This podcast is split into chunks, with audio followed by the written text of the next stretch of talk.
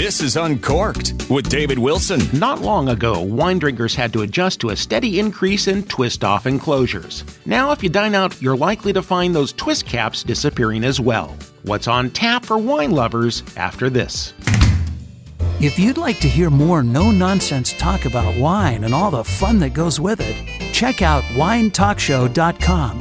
At winetalkshow.com, you'll find a massive library of content for fun loving, unpretentious people who aren't afraid to step outside the lines and challenge conventional wisdom.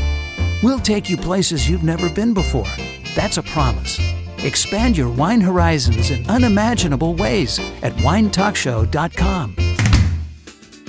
I can still remember the way the hair on the back of my neck stood up the first time a waiter brought a twist off bottle to the table and made that dreadful cracking sound as he opened it. Well, you may be hearing a lot less of that sound very soon as more and more bars and restaurants migrate toward wine on tap. What a strange bit of irony. More and more craft beer makers are aging their ale in oak barrels, and more and more winemakers are selling their wines in airtight bags that can be dispensed on tap. Now, as much as I really, really want to hate this development, I must say that it's very good news for those who prefer to order wine by the glass rather than the bottle. That's because even premium winemakers are getting in on the action.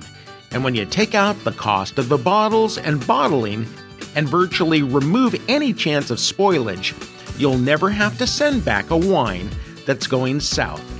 And you'll pay a whole lot less for it at the same time. Sometimes it's hard to hate progress. This is David Wilson, Untapped.